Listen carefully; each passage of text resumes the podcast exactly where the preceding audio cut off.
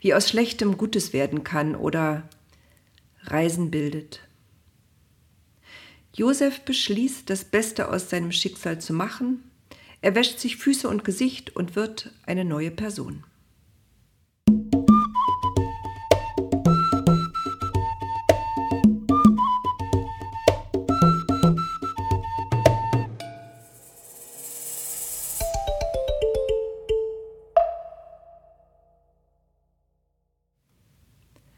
Josef war verschwunden.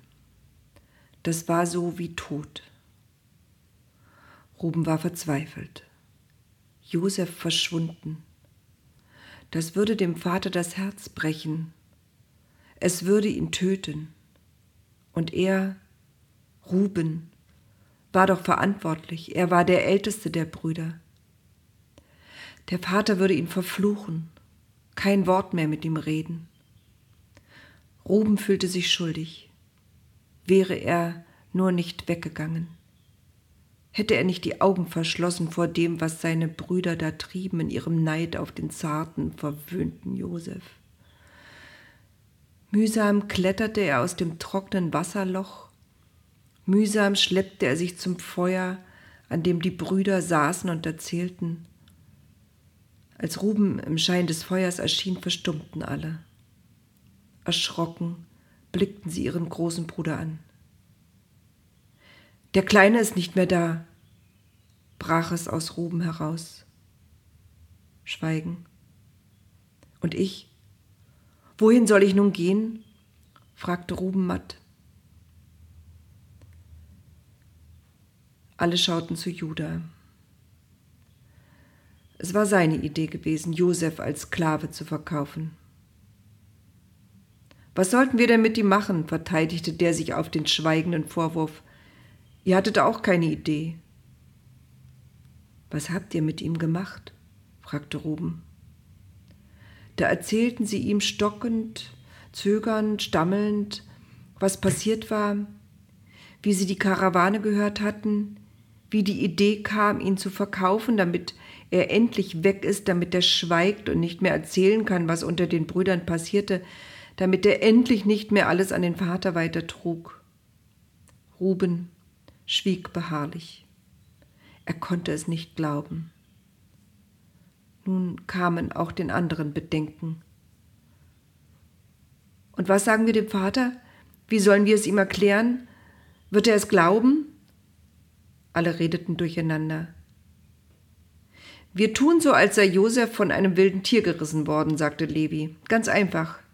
Wir nehmen das Blut eines Ziegenbocks und tauchen das Gewand hinein, und dann wird es fleckig, und wir zerreißen den bunten Mantel, seinen Sternenmantel.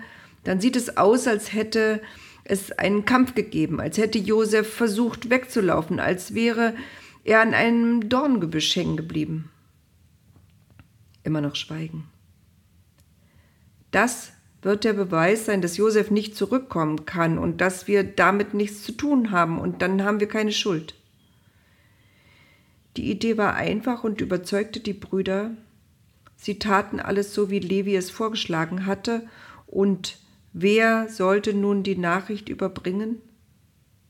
Keiner von ihnen wollte den zerrissenen, blutgetränkten Mantel dem Vater geben. Zum Glück trafen sie einen Mann, der nach Süden reiste. Geh zu unserem Vater Jakob, bat Ruben ihn, und gib ihm diesen zerrissenen Rock. Der Mann schaute ungläubig auf die bunten Fetzen, die er nun mitnehmen sollte. Sag ihm, bitte sieh es dir genau an, ist das der Mantel deines Sohnes Josef? Und sag unserem Vater, mehr haben wir nicht. Josef ist nie bei uns angekommen.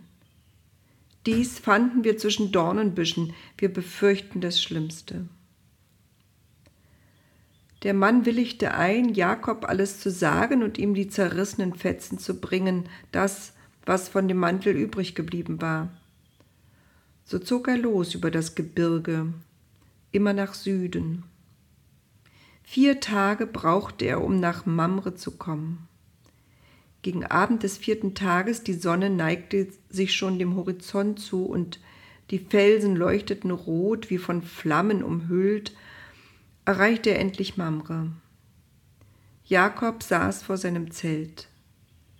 Als er den Fremden sah, stand er auf und hieß den Gast willkommen.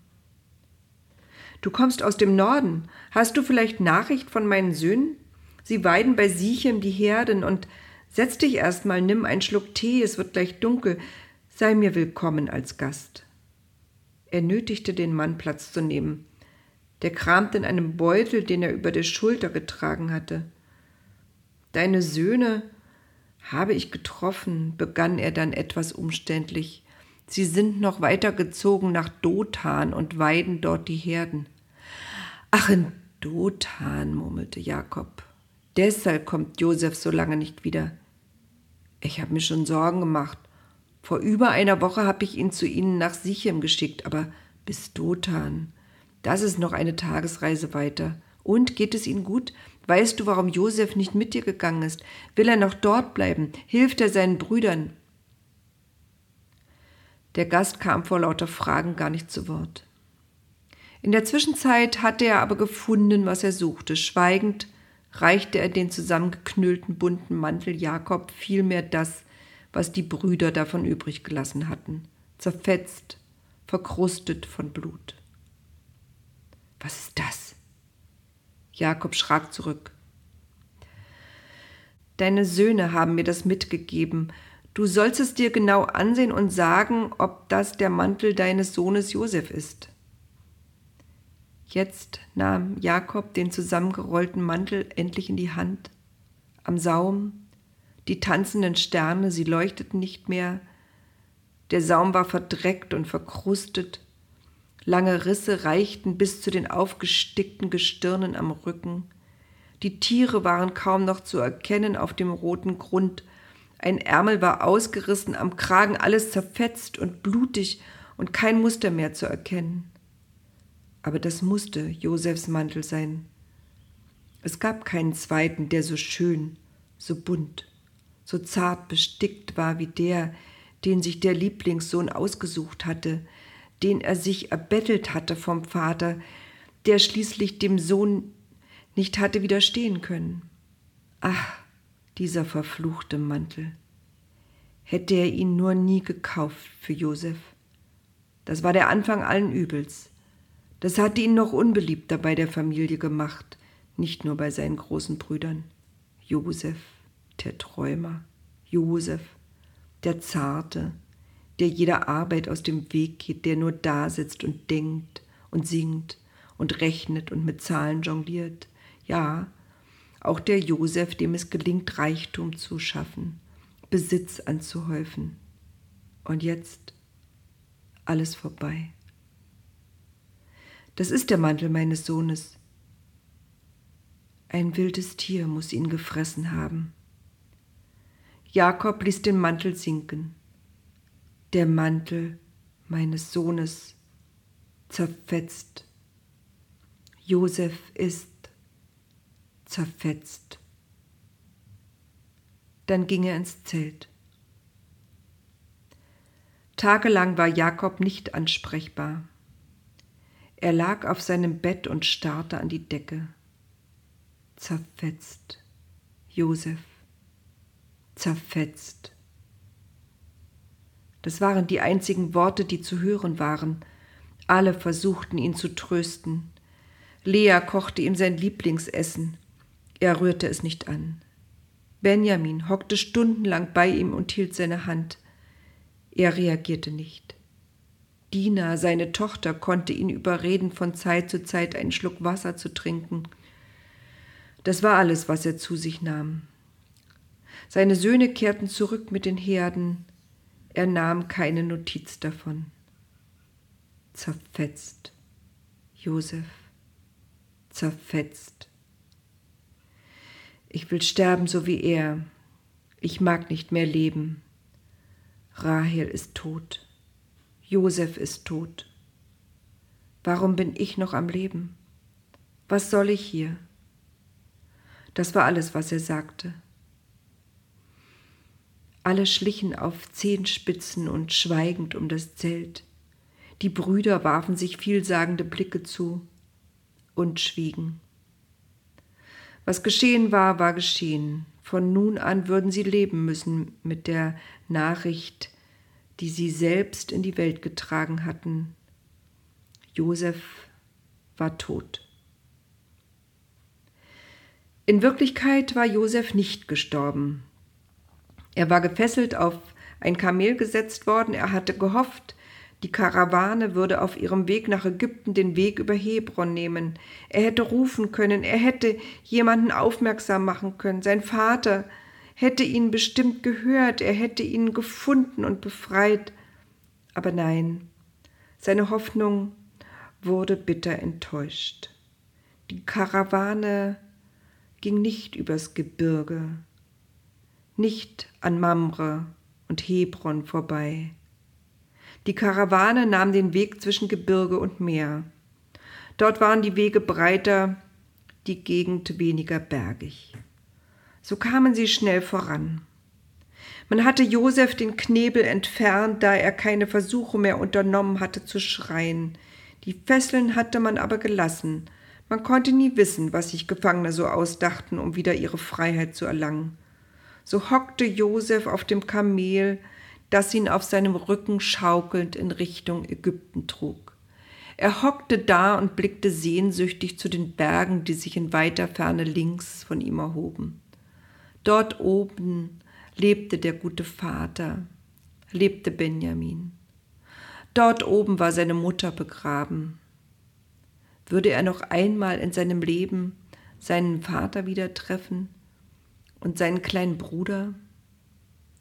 würde er Gelegenheit bekommen, sich mit seinen älteren Brüdern auszusprechen, die Missverständnisse auszuräumen. Bis jetzt konnte Josef nicht verstehen, warum sie von solcher Wut getrieben waren, ihm das anzutun. Einige Tage hing er diesen Gedanken nach, wälzte er Sorgen und Wut und seine Enttäuschung hin und her, sehnte er sich nach dem schützenden Zelt seines Vaters, nach seiner Stimme, nach der Nähe zu seinem kleinen Bruder, nach seinen Lehrern, ja sogar nach seinen großen Brüdern. Als sich aber die Landschaft veränderte, veränderten sich auch seine Gedanken. Die Gebirge zur Linken flachten ab, der Blick wurde frei und merkwürdig. Je weiter die Landschaft wurde, umso mehr weiteten sich auch seine Gedanken. Natürlich war seine Lage denkbar schlecht. Es war ihm schon klar, dass er als menschliche Ware auf den Markt käme, dass er als Sklave verkauft werden würde. Aber andererseits machte sich auch eine große Neugierde in ihm breit. Was hatten die Brüder zum Abschied gesagt? Jetzt geht's in die weite Welt. Ja, Tatsächlich, so war's. Er kam nach Ägypten. Vieles hatte er schon von dort gehört. Riesige Städte sollte es dort geben, Götterstatuen höher als Häuser, Pharaonengräber, die wie leuchtende Kristalle mitten in der Wüste standen. Man nannte sie Pyramiden. Und dann der Nil, ein Fluss, so breit, dass an manchen Stellen das Ufer auf der anderen Seite kaum zu erkennen sein sollte. Er selbst, Josef, war auf einen Schlag bettelarm geworden. Seinen Mantel hatten die Brüder ihm abgenommen. Geld besaß er nicht, im Gegenteil, jetzt war er Geld wert. Aber wenn er Glück hatte und nicht als Arbeitssklave auf eine Baustelle musste, dann konnte er Haussklave werden, dann würde er umgeben sein von schönen Gegenständen. Vielleicht erwartete ihn sogar größerer Luxus als er es von zu Hause gewöhnt war. Also los, gab sich Josef einen Ruck.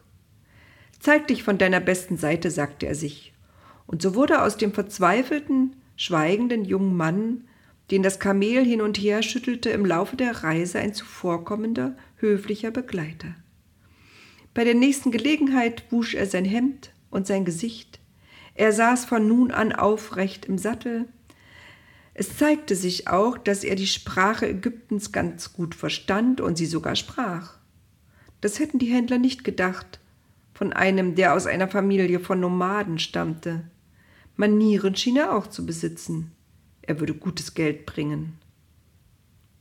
Je mehr sich die Karawane dem Ziel ihrer Reise Ägypten näherte, umso freundlicher wurden die Händler. Sie hatten gute Waren dabei, sogar einen Sklaven. Für 20 Silbertaler hatten sie ihn erworben, für 50 würden sie ihn abgeben. So wie der sich auf dem Kamel hielt und was der zu verstehen schien, der war zu mehr fähig, als Steine zu schleppen oder Kähne den Nil hochzuziehen. Dafür brauchte man ganz andere, kräftigere Gestalten. Als sie die Grenze Ägyptens überschritten, war Josef wie gebannt.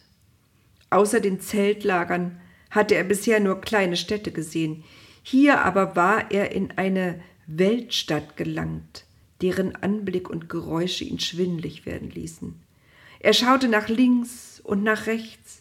Er versuchte das Stimmengewirr zu durchdringen, sah zum ersten Mal ägyptische Mode, ägyptische Frisuren, sah Menschen verschiedener Hautfarben, es blieb ihm gar keine Zeit, sich zu empören, dass er als Ware auf dem Markt verkauft wurde. Dann ging alles ganz schnell. Der Karawanenführer steckte eine Menge Silbermünzen ein, er wirkte zufrieden, gab Josef noch einen Klaps auf die Schulter und sagte Mach's gut, Josef, du hast Glück gehabt. Du gehörst jetzt Potiphar. Er ist der Oberste der Leibwache des Pharao.